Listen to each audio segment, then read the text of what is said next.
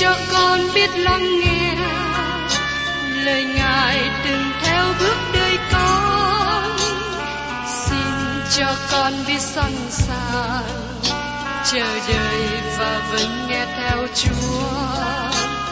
Xin cho con biết sẵn sàng thực hành lời chúa đã truyền ban Hân hoan chào mừng quý vị đến nghe chương trình Tìm hiểu Thánh Kinh. Đây là một chương trình học kinh thánh liên tục và hệ thống trong thời gian 5 năm. Chúng ta sẽ lần lượt khảo sát từ sáng thế ký cho đến khải huyền. Mục sư tiến sĩ McGee là người được Chúa dùng để sáng lập và thực hiện chương trình này. Ông tin rằng lời của Đức Chúa Trời có khả năng đáp ứng mọi nhu cầu cho tất cả mọi người trên thế giới, không phân biệt chủng tộc, văn hóa, trình độ tuổi tác hay phái tính. Ước mong quý vị theo dõi liên tục và giới thiệu cho thân nhân bạn hữu cùng đón nghe. Kính chào quý vị và các bạn. Trong chương trình tìm hiểu Thánh Kinh hôm nay, chúng ta tiếp tục trong gia cơ đoạn 5. Nói về sự đến của Đấng Christ là điều an ủi, và lời cầu nguyện của người công bình có năng lực. Gia cơ nói rất rõ thế giới mà chúng ta đang sống là thế giới như thế nào. Nó là một thế giới rất lớn, nhưng là một thế giới xấu với chủ trương chó ăn thịt chó. Nói một cách khác, con người cấu xé lẫn nhau, mạnh thì được, yếu phải thua. Con người muốn bước lên bậc thang giàu có bằng cách đạp trên người khác. Chúng ta là cơ đốc nhân nên làm gì? Xin hãy lắng nghe lời của Đức Chúa Trời đang nói chuyện với mỗi con cái của Ngài. Mời quý vị cùng xem trong gia cơ đoạn 5 câu 7. Hỏi anh em, Vậy hãy nhịn nhục cho đến kỳ Chúa đến. Hãy xem kẻ làm ruộng, họ bình lòng chờ đợi sản vật quý báu dưới đất, cho đến chừng nào đã được mua đầu mùa và cuối mùa. Lời của Đức Chúa Trời nói rất nhiều về sự kiện khi Đấng Christ đến và thiết lập vương quốc của Ngài. Người nghèo sẽ được đối xử tốt, được đối xử công bằng và thành thật. Nó sẽ là lần đầu tiên trong lịch sử thế giới. Đây là điều tất cả các tiên tri đề cập và nhấn mạnh. Chúng ta đọc trong Esai đoạn 11 câu 4 nói rằng, Nhưng Ngài sẽ dùng sự công bình mà đón xét kẻ nghèo, và xử lẽ ngay thẳng cho kẻ nhu mị trên đất. Ngày nay, người nghèo chưa được đối xử tốt. Nếu các bạn nghĩ rằng khi có một chính quyền mới hay một đảng phái mới lên cầm quyền, người nghèo sẽ được đối xử tốt, các bạn nghĩ lầm. Tôi không có ý muốn trở nên bi quan, nhưng xin các bạn không thể nào thấy người muốn chiếm lấy quyền lực và tiền bạc và mong họ hành động công bình. Bất kể họ hứa điều gì, họ sẽ không chăm lo người nghèo. Hy vọng của chúng ta là chỉ có trong Chúa Giêsu Christ. Nếu có bất cứ nhóm người nào mà họ chú ý đến Chúa Giêsu, đó là người nghèo của thế gian này, bởi vì Ngài sẽ ban cho họ cách cư xử đúng khi Ngài thành lập nước Ngài trên đất này. Gia cơ nói rằng, hỏi anh em, hãy nhìn nhục cho đến kỳ Chúa đến. Đây là một lời kêu gọi lớn lao. Sự đến của Đấng Christ sửa sai lại sự sai lầm của thế gian. Chúng ta thấy điều này được nói nhiều lần trong Kinh Thánh. Không phải chỉ có các tiên tri đề cập đến điều này, Nhưng Chúa Giêsu nói rất rõ về điều này trong bài giảng trên núi, mà đây là luật pháp của nước trời. Ngài sẽ ban cho người nghèo sự đối xử công bằng dưới sự trị vì của Ngài. Xin chúng ta xem tiếp ở trong Matthew đoạn 6 câu 19 đến 21. Hãy xem cả làm ruộng, họ bên lòng chờ đợi sẵn vật quý báu dưới đất cho đến chừng nào được mua đầu mùa và cuối mùa. Nói một cách khác, người nông gia trồng cây, trồng lúa và chờ đợi mùa thu hoạch. Ông không thể nào đi vào sáng hôm sau và để thấy mùa gặt ngay. Gia cơ nói, hãy nhìn nhục, mùa gặt sẽ đến. Chúng ta thường nghe nói rằng cơ đốc nhân đang gặt khi họ đi ra truyền giảng lợi của Đức Chúa Trời. Tôi không đồng ý như thế. Chúa Giêsu vào lúc cuối thời kỳ, khi Ngài nói với các môn đồ, Ngài sai họ đi đến với các chiên lạc mất của nhà Israel, chứ không phải cho cả thế giới. Trong Luca đoạn 10 câu 2, Ngài phán cùng môn đồ rằng, mùa gặt thì trúng, xong con gặt thì ít. Vậy hãy xin chủ mùa gặt sai con gặt đến trong mùa của mình. Họ đang ở vào cuối cùng của thời kỳ luật pháp. Mỗi thời đại kết thúc với sự phán xét. Thời kỳ hiện tại sẽ kết thúc trong sự phán xét từ Đức Chúa Trời. Đó sẽ là mùa gặt. Trong ma thế đoạn 13, Chúa Giêsu nói rằng Ngài sẽ sai thiên sứ của Ngài để thâu mùa gặt. Những người tin nhận không phải là mùa gặt. Chúa là đấng sẽ phân chia lúa mì và cỏ lùng. Vì thế, chúng ta làm gì khi rao giảng lời của Đức Chúa Trời? Chúng ta đang gieo hạt giống. Chúa Giêsu cũng là người gieo giống, và hôm nay Ngài vẫn còn đang gieo. Tôi nghĩ rằng đó cũng là công việc của tôi. Tôi giảng dạy lời của Đức Chúa Trời, tôi không làm gì khác hơn ngoài công tác này. Tôi đang gieo hạt giống. Một số hạt giống rơi trên đất tốt, dẫu rằng không có nhiều, nhưng những hạt giống rơi trên đất tốt mọc lên và kết quả. Tôi vui mừng cảm ơn Chúa về điều đó. Công việc của chúng ta hiện nay là gieo giống. Tiếp đến trong gia cơ đoạn 5 câu 8. Anh em cũng vậy, hãy nhịn nhục và bền lòng, vì kỳ Chúa đến gần rồi. Trong tất cả Kinh Thánh, chúng ta được giải rằng chúng ta nên sống trong sự soi sáng về sự đến của Chúa Giêsu Christ. Ngài Chúa Giêsu đến gần là nguồn hy vọng cho tất cả các con cái của Đức Chúa Trời trên đất này. Và trong gia cơ đoạn 5 câu 9, hỏi anh em, chớ quán trách nhau hầu cho khỏi bị xét đoán. Kìa, đấng xét đoán đứng trước cửa. Nó sẽ là một việc rất ngại ngùng nếu Chúa đến và thấy các bạn ngồi đoán sát người khác. Đột nhiên các bạn sẽ thấy mình ở trong sự hiện diện của Ngài, và Ngài đoán sát các bạn. Những điều gia cơ đang nói tại đây thật sự là xin hãy sửa soạn nhà cửa mình ngăn nắp trật tự. Hãy sửa công việc của mình trước khi Chúa đến, bởi vì nếu các bạn không làm cho ngay thẳng, Chúa sẽ làm. Đây là điều quan trọng mà mỗi cơ đốc nhân cần nhận biết. Và tiếp đến trong gia cơ đoạn 5 câu 10. Hỏi anh em, hãy lấy các đấng tiên tri đã nhân danh Chúa mà nói, làm mẫu mực về sự chịu khổ và nhịn nhục cho mình. Các đấng tiên tri cho chúng ta một gương về sự nhịn nhục. Họ gặp sự khó khăn và họ nhịn nhục. Và trong gia cơ đoạn 5 câu 11 nói tiếp, anh em biết rằng những kẻ nhịn nhục chịu khổ thì chúng ta xưng là có phước. Anh em đã nghe nói về sự nhịn nhục của Job và thấy kết cuộc mà Chúa ban cho người, vì Chúa đầy lòng thương xót và nhân từ. Anh em đã nghe nói về sự nhịn nhục của Job. Đây là tất cả những gì tôi biết về sự nhịn nhục của Job. Tôi đã nghe về điều này. Khi học về sách Job, tôi có cảm nghĩ rằng ông không có nhịn nhục. Thật ra, ông học về sự nhịn nhục. Job là người nhịn nhục, nhưng đã học về sự nhịn nhục. Và thấy kết cuộc mà Chúa ban cho người, vì Chúa đầy lòng thương xót và nhân từ. Chúa đầy thương xót và nhân từ. Các bạn cần phải đến cuối cùng sự thử thách của Job để thấy rằng ông ta học bài học lớn, và Chúa thật sự đầy sự nhân từ và rộng lượng với ông. Và trong gia cơ đoạn 5 câu 12, Hỡi anh em, trước hết chớ có thề, chớ chỉ trời, chỉ đất, chớ chỉ vật khác mà thề. Nhưng phải thì nói phải, không thì nói không, hầu cho khỏi bị xác đoán.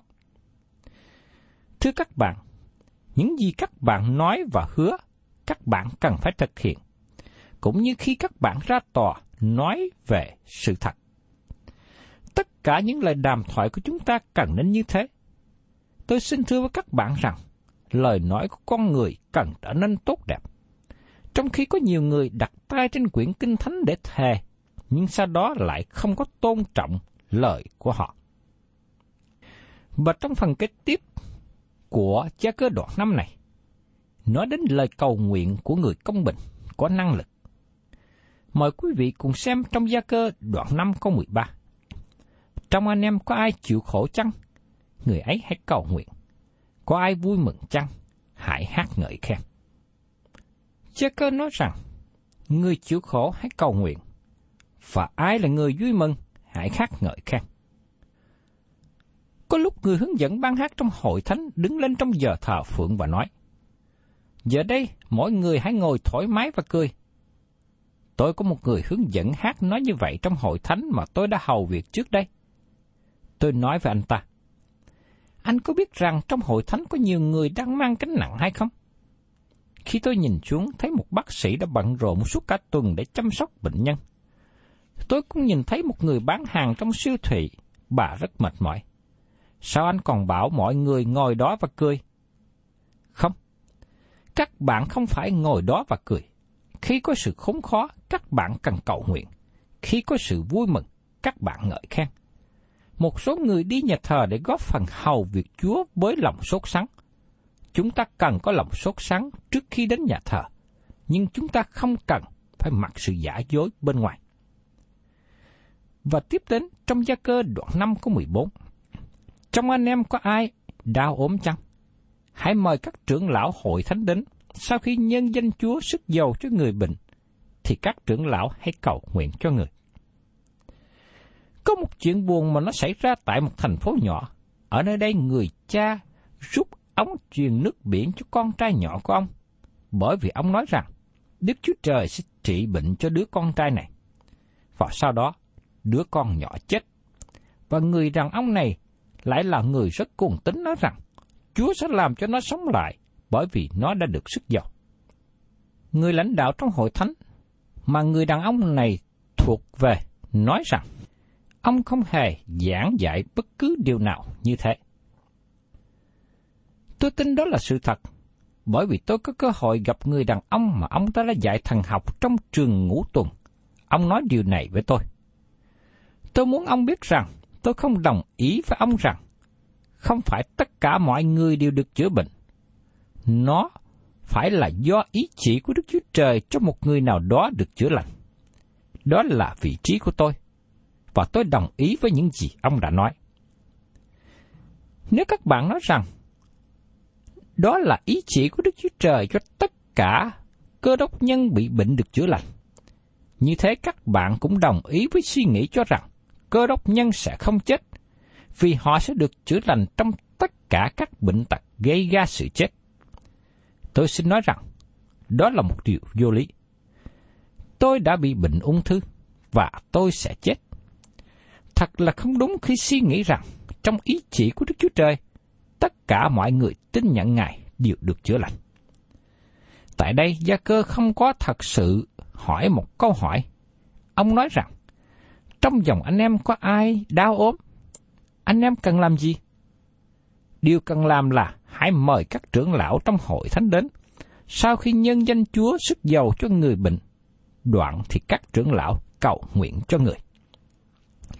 Có hai từ ngữ trong tiếng Hy Lạp được dịch là sức giàu ở trong tăng ước. Một từ ngữ được dùng theo nghĩa tôn giáo đó là Creo trong tiếng Hy Lạp. Từ đó chúng ta có chữ Christos, nói về đấng Christ là đấng được sức giàu. Nó có nghĩa là sức giàu trên một người nào đó với dầu thơm. Từ ngữ này được dùng năm lần trong tăng ước và nó đề cập đến đấng Christ, đấng được sức giàu bởi Đức Chúa Cha và Đức Thánh Linh. Từ ngữ thứ nhì được dịch là sức giàu là El Philo. Nó được dùng một số lần trong Kinh Thánh Tân ước, như chúng ta đọc trong Matthew đoạn 6 câu 17. Xong khi kiên ăn, hãy sức dầu trên đầu và rửa mặt. Điều đó chỉ có nghĩa đơn giản rằng sức dầu trên tóc để người ấy thấy tươi tỉnh hơn, sáng sủa hơn. Một nhà giải kinh cho rằng từ ngữ Creole là từ ngữ thánh và dùng theo nghĩa tôn giáo, còn từ ngữ Alepho dùng theo nghĩa thế gian. Từ ngữ được dùng trong thư tín gia cơ là Alepho có nghĩa là thoa dầu lên.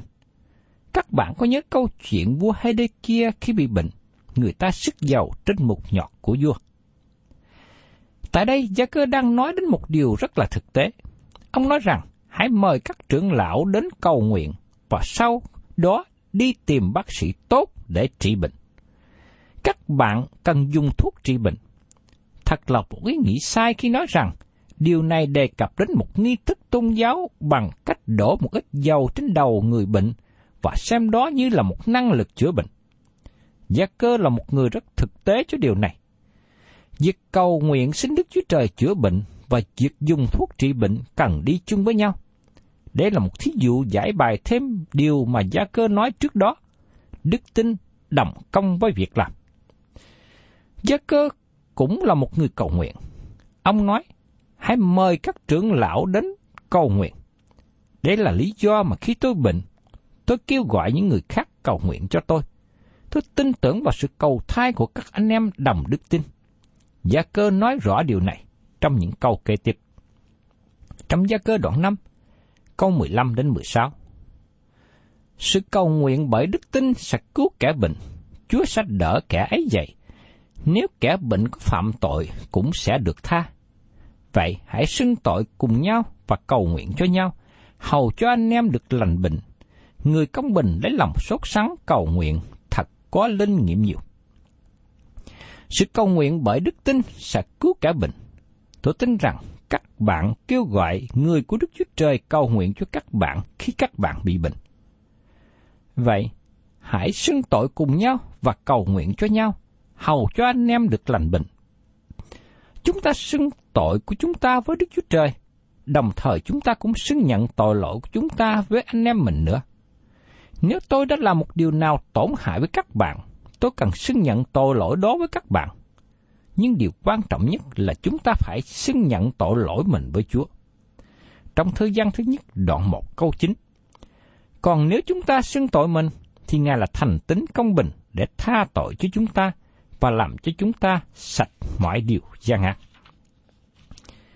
Xin nhớ rằng, tôi là mục sư, nhưng không thể tha thứ tội lỗi cho các bạn cũng như không có một người lãnh đạo tôn giáo nào có thể tha thứ tội lỗi cho các bạn. Chỉ có Đức Chúa Trời có quyền tha thứ tội lỗi con người mà thôi. Người công bình lấy lòng sốt sáng cầu nguyện, thật có linh nghiệm nhiều. Gia cơ là một người vĩ đại, một người lớn lao trong đời sống cầu nguyện. Ông được gọi là người quỳ gối cầu nguyện, bởi vì ông để nhiều thi giờ quỳ gối xuống cầu nguyện. Đầu gối của ông bị chai, Gia cơ nhắc đến một người cầu nguyện vĩ đại khác là tiên tri Eli. Trong gia cơ đoạn 5, câu 17 đến 18. Eli vốn là người yếu đuối như chúng ta. Người cầu nguyện, cố xin cho đừng mưa, thì không mưa xuống đất trong ba năm rưỡi. Đoạn người cầu nguyện lại, trời bèn mưa và đất xanh sản qua màu. Các bạn có thể tưởng tượng điều này không? Tiên tri Eli là người nói về thời tiết trong ba năm. Trong ba năm, ông giữ cho trời không mưa. Mưa không xảy đến chưa khi, khi nào Eli cầu nguyện cho trời mưa. Các bạn là người giống như Eli. Eli không phải là người siêu nhiên. Ông cũng là những người yếu đuối như chúng ta. Nhưng Eli là người cầu nguyện với lòng sốt sắng. Và đó là sự cầu nguyện ngày nay chúng ta cần. Câu chuyện về Eli cầu nguyện được kỹ thuật ở trong các vua thứ nhất đoạn 17 câu 1 và đoạn 18 câu 41 đến 46. Eli ở Tisebe là một người trong bọn đã sang ngụ Galaad nói với Ahab rằng, ta đứng trước mặt Rô Đức Chúa Trời của Israel hằng sống mà thề rằng, mấy năm sau đây, nếu ta chẳng nói, chắc sẽ không có sương, cũng không có mưa. Đoạn Eli nói cùng Ahab rằng, hãy đi lên, ăn và uống, vì tôi đã nghe tiếng mưa lớn. Vậy Ahab trở nên đặng ăn uống, nhưng Eli leo trên chót núi Cạc mên, cúi xuống đất và úp mặt mình giữa hai đầu gối. Đoạn người nói với cả tôi tớ mình rằng, xin hãy đi lên, ngó về phía biển. Kẻ tôi tớ đi lên xem nhưng nói rằng không có gì hết. Eli lại nói, hãy trở lên bảy lần. Lần thứ bảy, kẻ tôi tớ đáp, tôi thấy phía biển lên một cụm mây nhỏ như lòng bàn tay. Eli bèn nói, hãy đi nói với Ahab rằng, hãy thắng xe và đi xuống, kẻo mưa cầm vua lại chăng? Trong một lúc, trời bị mây che đen, gió nổi dậy và có cơn mưa rất lớn. Ahab bèn lên xe mình, cho đến Ridrien. Tay Đức Sô Va giáng trên Eli, người thắt lưng chạy trước Ahab cho đến khi đến Ridrien. Thưa các bạn, đây là lời kỹ thuật cho chúng ta thấy rằng Eli là người có đức tin nơi Đức Chúa Trời. Ông được Đức Chúa Trời dùng để cầu nguyện cho việc mưa xuống. Điều này nhắc nhở chúng ta rằng chúng ta cần có lòng sốt sắng ở trong sự cầu nguyện. Khi chúng ta đối diện với những sự khó khăn, những sự nghịch cảnh, những sự bệnh hoạn, chúng ta cần luôn đến với Đức Chúa Trời trong sự cầu nguyện. Và tiếp đến trong cha cơ đoạn 5, câu 19 đến 20. Hỏi anh em, trong chồng anh em có ai làm lạc cách xa lẽ thật mà có người khác làm cho nó trở lại, thì phải biết rằng kẻ làm cho người có tội trở lại bỏ đường làm lạc, ấy là cứu linh hồn khỏi sự chết và che đậy vô số tội lỗi. Người có tội trở lại bỏ đường lầm lạc được đề cập ở đây. Có người tin rằng đó là con cái của Đức Chúa Trời đi con đường sai lệch. Nhưng riêng tôi tin rằng câu này đề cập đến những người chưa được cứu rỗi, người chưa đến cùng với lẽ thật. Ấy là cứu linh hồn người khỏi sự chết và che đậy vô số tội lỗi. Khi một người đến tin đấng Christ và được sự cứu rỗi, tất cả tội lỗi của người ấy được phủ trùm bởi quyết của đấng Christ. Đây là sự lạ lùng về sự xưng công bình bởi đức tin khi Đức Chúa Trời tha thứ tội lỗi chúng ta. Các tội lỗi này được xóa đi mãi mãi, được xem xa cách chúng ta như phương Đông xa cách phương Tây. Thưa các bạn, đây là lời kết luận tuyệt vời trong thơ tính tế của Gia Cơ. Tôi mong ước rằng các bạn là những người hiện nay đang đi trong con đường lầm lạc của tội lỗi, xa cách lẽ thật. Và hôm nay các bạn nghe biết về Chúa Giêsu Christ là đấng cứu rỗi của đời sống mình. Khi các bạn bằng lòng ăn năn tội lỗi của mình quay trở lại, thì bao nhiêu tội lỗi của các bạn đã phạm từ trước đến nay được Đức Chúa Trời tha thứ được Đức Chúa Trời ban cho ân điển dồi dào để sống trong con đường lối công bình, sống trong đời sống đức tin. Tạ ơn Đức Chúa Trời vì chúng ta có một thư tín được viết bởi Gia Cơ, dạy cho chúng ta những điều rất thực tế, thể hiện đời sống đức tin. Tôi đã cùng với các bạn tìm hiểu lược qua về thư tín Gia Cơ này. Chúng ta cảm ơn Chúa vì một thư tín nói về đời sống đức tin cụ thể. Và xin Chúa cho tôi và các bạn là những người đã có đức tin nơi Đức Chúa Trời, đức tin vào Chúa Giêsu, chúng ta hãy thể hiện đời sống của mình qua đời sống, qua những việc làm. Chúng ta biết rằng đó là thể hiện đức tin chân thật. Thân chào tạm biệt quý vị và hẹn tái ngộ cùng quý vị trong chương trình tìm hiểu Thánh Kinh kỳ sau.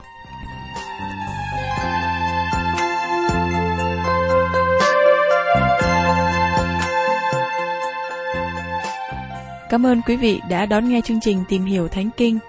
Nếu quý vị muốn có loạt bài này, xin liên lạc với chúng tôi theo địa chỉ sẽ được đọc vào cuối chương trình. Kính chào quý thính giả.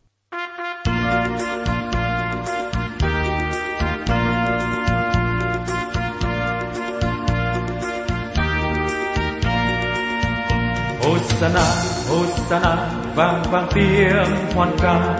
Đón mừng một vị vua trên muôn vua. Như vị hiền hòa trên lưng lừa, trên đường ngập tràn đầy hoa lá. Hosanna Hosanna tung hô đấng vinh quang. Hy sinh làm người giữa trần gian Chúa vào đền thành vì vâng lời quên mình cứu chuộc cho muôn người. Giêsu Chúa ơi, xin thánh linh ngự vào lòng tôi. Xin cho tâm tôi luôn sạch trong nơi thánh không vương không vân có Giêsu ngự trong tôi. Hoa vui cho cuộc đời rồi. Giêsu Chúa ơi, xin thánh linh ngự vào lòng tôi. Xin ban cho tâm tôi tình theo dấu chân đi của Chúa trọn đường. Có Giêsu -xu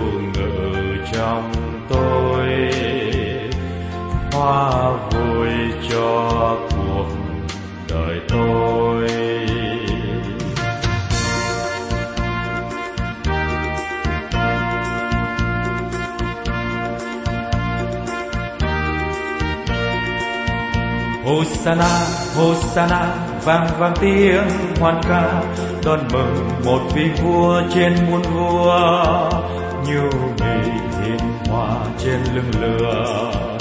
trên đường ngập tràn đầy hoa lá. Hosanna, Hosanna, tung hô đấng vinh quang, hy sinh làm người giữa trần gian. Chúa vào đền thành vì vâng lời quên mình cứu chuộc cho muôn người. Giêsu Chúa ơi, xin thánh linh ngự vào lòng tôi. Xin cho tâm tôi luôn sạch trong nơi thánh không vương không vân hồi có dây Giêsu ngự trong tôi hoa vui cho cuộc đời rồi Giêsu Chúa ơi, xin thánh linh